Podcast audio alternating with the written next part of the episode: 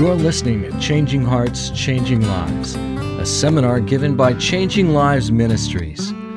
David Powlison is a counselor and faculty member with a Christian Counseling and Educational Foundation, as well as the editor of the Journal of Biblical Counseling, a publication of CCEF. Session 4 In the last session, we looked at this funny little picture that you've got here, right? And I hope that you started to get some sense, even in a preliminary way, where that roadmap starts to, it's not just a bunch of line drawings on the page, is it?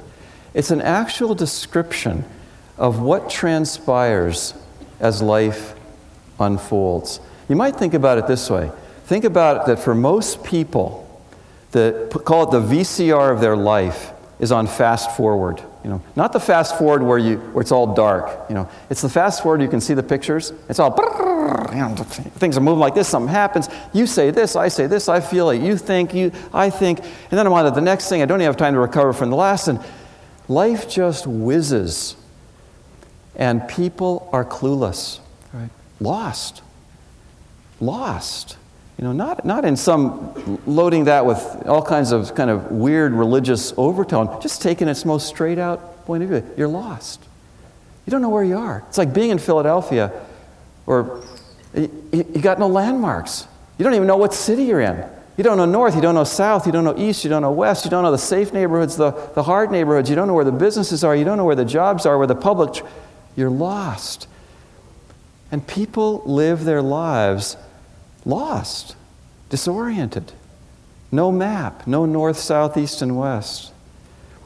And our purpose in seeking to, to, to, to, wrestle together with a map is to find a way, you might say, to put a pause button on the VCR where you can stop it and say, okay, what's happening here, right? How am I reacting? Right? What, what's happening to me? What did she say right then? What's going on with my health? Where's the finances at? What traffic jam? You know, what did my coworker just do? What did my wife just do? How am I reacting to that? Heat, thorns. Why am I reacting to that? What is it that I want? What fear has grabbed? I'm called to fear God. It's the beginning of wisdom. What other fear? Is it fear of poverty? Is it fear of death? Is it a fear of rejection? Is it a fear of not being in control of every situation? What fear has hijacked my heart? And what are the consequences of my reaction? Because I find myself not being a very constructive person in this situation. And what am I doing to others? How is it affecting them? How are my relationships getting more alienated? Why isn't anything good happening as I'm trying to have this conversation with this person? Why am I more anxious? Who is God anyway? So you can put the pause button and start to take apart the pieces. The he said, she said, and why. Or you might almost say, and then you can put a frame by frame advance on. It's got that button too. And so we can kind of advance it a notch and, okay, that's what happened. That's how I reacted. That's why. That was what the consequences of that. Who's God? Who, who is God in this situation? What's, what do I need to know about Christ based on how I've reacted and what's happening to me? Yeah, a little sidebar here. It's interesting how the questions we've been looking at, they are reflected, you might call it as the deep structure of the entirety of Scripture. There is not a book of the Bible that does not have heat, some kind of heat in the background. For example, some books of the Bible have as the heat ways we suffer at the hands of others. Book of Psalms. So by and large, the heat is they're out to get me, right? Book of First Peter. The heat is they're out to get me. The book of, uh, uh, of Hebrews, Revelation. The heat is the sufferings of life. Second Corinthians, the same. The heat is suffering, affliction, difficulty. And then there's an, another bunch of books where the heat is not that at all. The book of Proverbs, is not about suffering, it's about bad counsel, all those other voices that Paul Tripp was speaking of, companions, you know, the voices that are around us. The book of First Peter is about suffering, Second Peter is about bad counsel, other voices we listen to, right? Ephesians, Galatians, They're about bad counsel.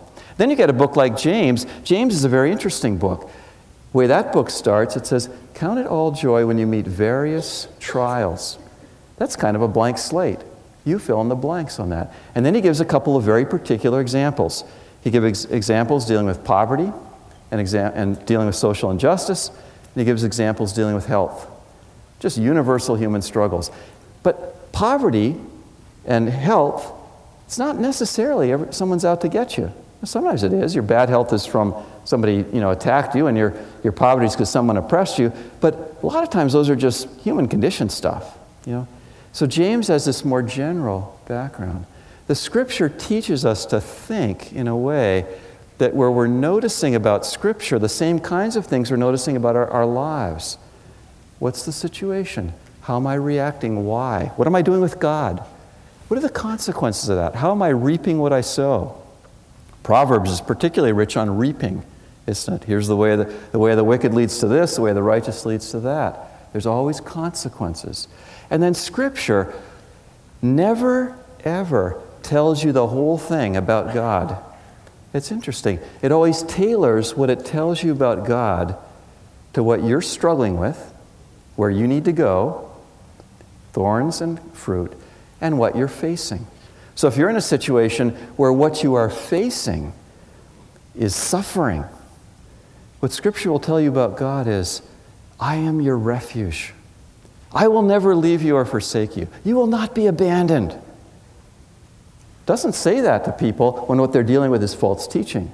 When they're dealing with false teaching, what Scripture will say is, God is the God of truth. And look how what He says compared to what the people who are talking in your ear are saying. See, the Scripture tailors itself to real people living in real situations needing particular aid. In fact, it's a principle that we could say that runs through the heart of all ministry, whether it's from the pulpit, whether it's evangelism, whether it's friendship, small groups. You could put it this way you could say, the job of the person doing ministry is to unbalance truth for the sake of application because you can never say it all. You pick and choose based on what that person needs, what they're facing, what they're struggling with. And then you can say the job of the theologian or the job of, of mature Christian thought, balanced Christian thought, is to rebalance truth so you don't just put everybody into your cookie cutter, one size fits all. And you need both. You need to be able to stand back and see the big picture. You also need to be able to, in getting next to people, to have the what is the truth this person needs based on what they face, where they stumble, what rules their hearts, what God would do to change them, and what He would have them do instead in that circumstance. See it? And, we, and truth then becomes tailor made to persons. Um, crucial pieces of truth. Now, let me, let me uh, take our little picture here and play with it a number of different ways for you. Um, for example, uh, look up here because I'm going to make some hand gestures. If you find this picture too complicated, I'll give you a simpler way to think about it, okay? You live in a real world. There's, in other words, my hand gesture is trying to. There are things around us, things that come at us. We are always facing circumstances. Other people, our health, our finances, the traffic, you name it, the weather, you name it. I live in a real world, right? In that real world, I always react to it. I always respond to what is going on around me. I can't help but do it. I'm not, I'm not a stone, I'm a person.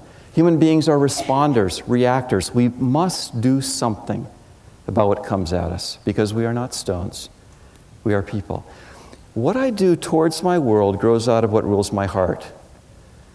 And what rules my heart directly controls what I do, what I say, what I think, what I feel. So there's this kind of rocking motion. You know, what rules my heart and how am I reacting? How am I reacting? Oh, what rules my heart? For good or for ill. You know? If, let's say, what I'm facing is a situation where I may die, yes? I'm facing a, a, a diagnosis of, of an illness that may kill me. And I respond with courage. And I respond with, wow, you know, God is very faithful. He, and I respond with, you know, there's a lot of stuff I've been preoccupied with, and it really doesn't matter. What really matters is loving my family and loving the people who are close to me. And why would I, why would I respond in those ways? Why would there be fruit on the tree? Well, it comes from, it comes from a living faith, doesn't it? I would respond that way because I would believe that there is a God who raises the dead, and there's a God who makes, has, makes no accidents, and there are no random events in life, and there is a God who is good, and there's a God who is with me, and there's a God who, going through deep waters, I will be with you. And when the fiery trial hits you, it will not burn you. And I will never abandon you, and I will never forsake you. And therefore, it makes all the sense in the world that courage, kindness, right sense of priorities, they happen there, doesn't it? On the other hand, if in the situation where I'm facing the potential of my demise, and I react with deep panic or anger and bitterness and regret, and I'm so consumed with myself, and I'm, ang- and I'm looking for who I can sue, and I'm running around restlessly for what quack can fix me, and, you know, where's that coming from? Well, it's coming from the fact that I've lived for being an athlete and it's not working anymore, right? Or I've lived for my money and but my money's not doing me any good right now. Or I've lived with this illusion that I controlled life and death and my control is crumbling and I've got nothing. And so despair anger, anxiety, escapism, making lawsuits, running around here. It makes all the sense in the world because in that circumstance, I am reacting for a set of reasons, right? And then we might say that around the whole, the, a globe around the whole, is the one living and true God, right? Who when you really think about it, there you are in that, I'll refer back to last session, there you are in that traffic jam. Let's say there's a thousand people in the traffic jam. Every single one of those people, by their reaction, is revealing their heart. Right? Everyone is revealing their heart. They're revealing what they live for. Some people are angry and aggressive and they are revealing that they live for I want my way. You know, like what Paul said, uh, you know, a, a, little while ago. You know, don't they know it's me? clear the clear the way, part the seas. It, uh, some people are responding with anxiety. Why? Because they live for money, they live to be liked, they live uh, for good health, they live for doctors.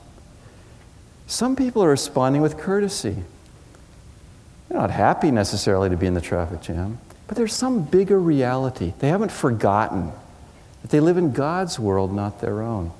Or they live in a world where what's really playing in the theater of the universe is not, you know, he who gets the most toys wins, or how do you get your goodies, or how do you get your way to be done. But what really counts in the, uni- in the universe is are you serving God with all your heart?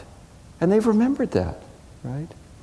There's some people in that traffic jam, as I alluded to briefly last session, where that event, little as it is, has become a turning point, maybe for the first time, maybe for the hundredth time.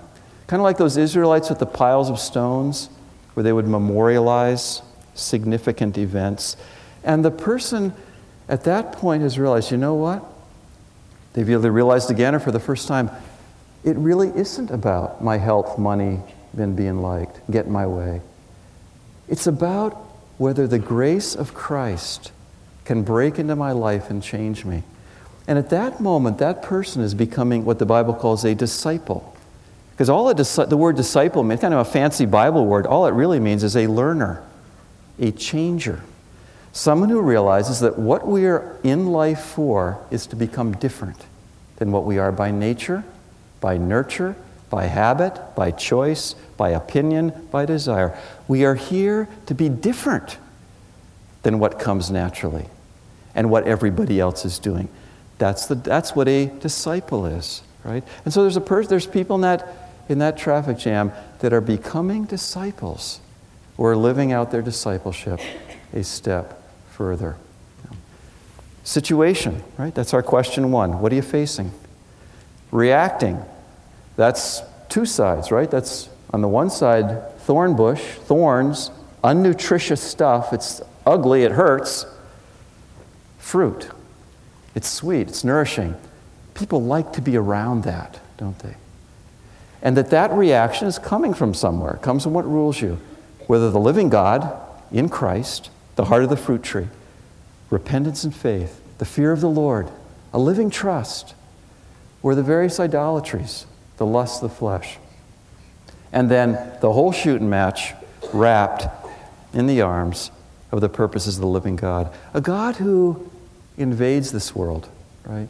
Invades it. It's with good reason that we put Jesus the Redeemer, the ultimate fruit tree, Christ who is our wisdom. Christ who, the cross, the, the one who died for sinners and loved sinners. And that blue water, the Holy Spirit, a living person who comes to live inside your heart, right? And make you different and communicate to you the presence and the power of someone else who can rearrange the furniture in your mind and heart. It's that picture that we want to think within, to learn to see within, to see our own lives, to see the lives of other people, to grow up into.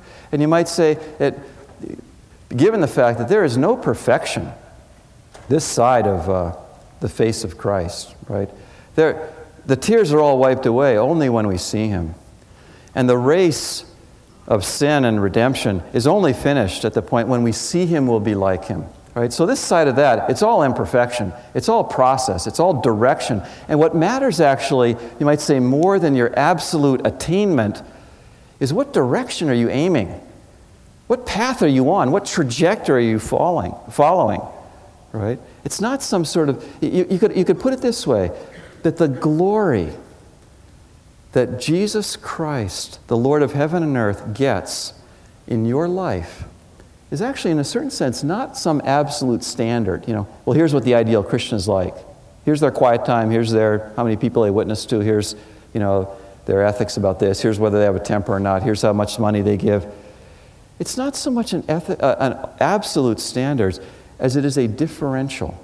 It's the difference between what you would be like by nature and what you are because of the Savior of the world. And so you can have people that were given all kinds of great endowments. They were smart and they were born kind of easygoing and they had all kinds of money and social privilege and they went to a good school and they succeeded and they're not holding up a bank and they're not, you know, taking drugs and they are lost because there's no differential. They're just cocky and fat and sassy in their own self righteousness and feeling better than other people. And there's some other person, you might say, got born with, with no gifts, they were pounded down, they got the, their role models were violent or immoral, and they even went that way for a chunk of their life. And they still struggle with temper or with lust or the temptation to, to take drugs. And but they're changing. I tell you, that second person is far ahead of the first because it's the differential. Right? That's the thing that makes the difference in people's lives. It's what direction you're facing, right? It's where you're going. It's how, how different are you becoming? You might, you might put it this way for every one of us in this room, there are times where in your Christian life, you might say, God will bless you with seasons where you might leap like a gazelle. You're running, you're growing. You know, you're, you're, maybe you're, a new, newly in faith, and there are all kinds of really ugly things, and you just shed them right off. I remember a friend of mine, he got caught by Christ in prison. He had been a bad guy.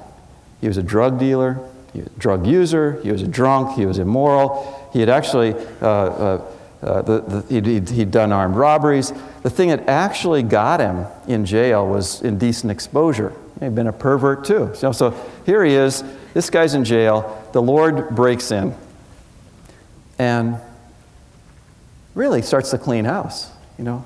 And I got to know this man after he got out of prison, and uh, he he was really beating his head against the wall. He said, "You know, I just don't get it. I, the Lord took all these things away, you know." I don't expose myself. I don't take drugs. I don't get drunk. I haven't hit anybody recently. No, no crimes. But I just, I just have this temper. And I say things I shouldn't say. and I just can't shake smoking cigarettes. He was real discouraged. I, I looked at it, I was like, I like, wow, you know, isn't that great? you know, God just took away all the things that could get you in jail or get your picture in the post office, and He left you with some things that won't get you arrested, and they're problems, but He gave you some quick fix stuff, but now it's going to be the long, slow battle with when you face anxiety, do you turn to smoking or do you take refuge in Christ? Or when somebody does something you don't like, do you get irritated at them or do you learn how to be a peacemaker? And brother, you're going to wrestle with this till the day you die. And by the grace of God, you're going to grow and you're going to make headway. But it's not necessarily going to be leaping like a gazelle. You had a leaping like a gazelle time when you first received the Holy Spirit. Now it's going to be sometimes you leap like a gazelle, sometimes you walk and you're kind of heading the right direction. Sometimes you're a little bit staggering, but you're at least getting the right direction. Sometimes it's like you're just shuffling your feet, right? And sometimes you could even say, all you're doing is pointing in the right direction. You know, you're not getting too far, but you're at least pointed in the right direction, not the wrong direction. That counts, right? Because it's the easiest thing in the world to get our head turned around and to point the wrong direction, and, and uh, not only to shuffle in the wrong direction, but to leap headlong in the wrong direction. And the very fact that in your struggle and in your discouragement, even, you're at least fighting in the direction of the God of grace. Let me give you a, a, a mental picture to think about the nature of the Christian life. Christian life is like a yo yo. Now, that doesn't sound very encouraging that far, because you know, there's up, down, up, down, up, down. But then get the way the metaphor, play, the story plays out. The Christian life is like a yo yo that is held in the hands of a man walking upstairs. Let your mind wrap around that for a minute. Is a yo yo held in the hands of a man? Your Savior, Jesus, the one who invaded your life, who began a good work and will finish it one day on the day of Christ. And, he's, and so there you see how, that, yeah, there's ups and downs, but even the ups and downs are going somewhere. And we could kind of tinker with that little word picture and throw in there. And the goal of the Christian life is not to find some secret where you can get the guy walking upstairs to throw the yo yo up to the second story, right? There isn't any such secret. He's going to walk upstairs your whole life long, and you're going to struggle with suffering right up to the last enemy, death. And you're going to struggle with sin because there is a cinder of iniquity even in the hearts of the holiest. And you're going to struggle, but, the, but there's going to be genuine headway made. The goal is not some secret of perfection where you can get the the man to toss the yo yo upstairs. The goal is that you shorten the string. It's just such a great way to think about it. My goal is that, okay, I face some real hardship in my life, and I'm tempted to free fall and to forget God and to give up and to lose sight of what's so, but I get caught sooner and I find my way back quicker and I find out He is better than I imagined. And things that were just words five years ago, promises, you know, you hear them in church and the preacher says them, you read them in your Bible, and yeah, yeah. And they become life and tasty food. They, they come alive for you. And that very situation of suffering, which used to throw you for a big loop, becomes a situation where you realize more than you ever did uh, that this is true, this gospel.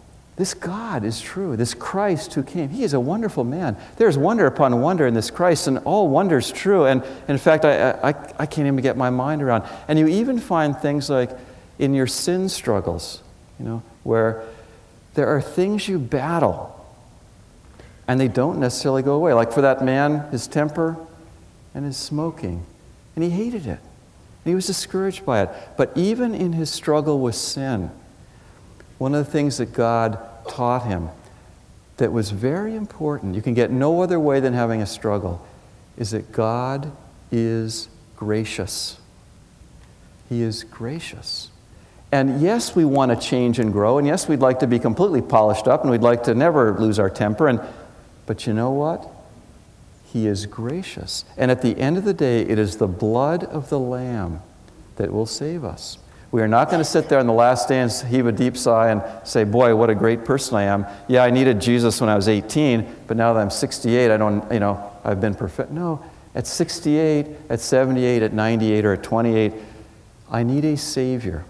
And so it is no accident that the first beatitude is blessed are the poor in spirit. It is those who, in their your spirit, the real you, you on the inside, in their spirit, they know you are a beggar. You have nothing. No marketable resources, no reason to boast in yourself, no, no uh, IRA, no marketable skills, no great big resume with God. You're fundamentally someone who needs someone else to protect you, to provide for you, to bring you home. You are a beggar. Blessed are the poor in spirit. And the first beatitude doesn't stand there at the beginning of the Christian life and then go away because you sort of move beyond it. The first beatitude is the foundation that sets the shape of the building for your entire life. We are always a people in need. We are a people in need. And the first beatitude, it is the poor in spirit who are blessed, is the only true sanity. Because a thing that continually takes you back to the gospel of a redeeming love of a Savior who really came. He, in our little picture, he entered the world, right? This wisdom, this Christ, this Word made flesh comes into our sphere. Our little pictorial, our little roadmap of Philadelphia, you might say, is trying to capture something of that. Let me close with prayer. Our Father, these are wonderful things. They're life. If we would only realize that redemption is bigger, grace is bigger, our need is bigger, our sufferings are bigger, our sins are bigger, and that there is a salvation and a Savior whom we can know. Would you show us yourself? I pray for each one of us as we continue to walk our lives, even this day, that we would seek and find you. Nothing less, Lord. Nothing less. We pray in Christ's name. Amen.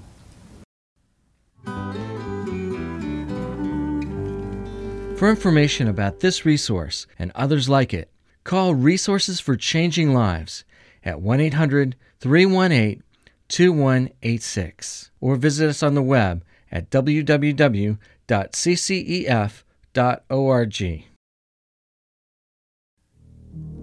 A CDR Communications production.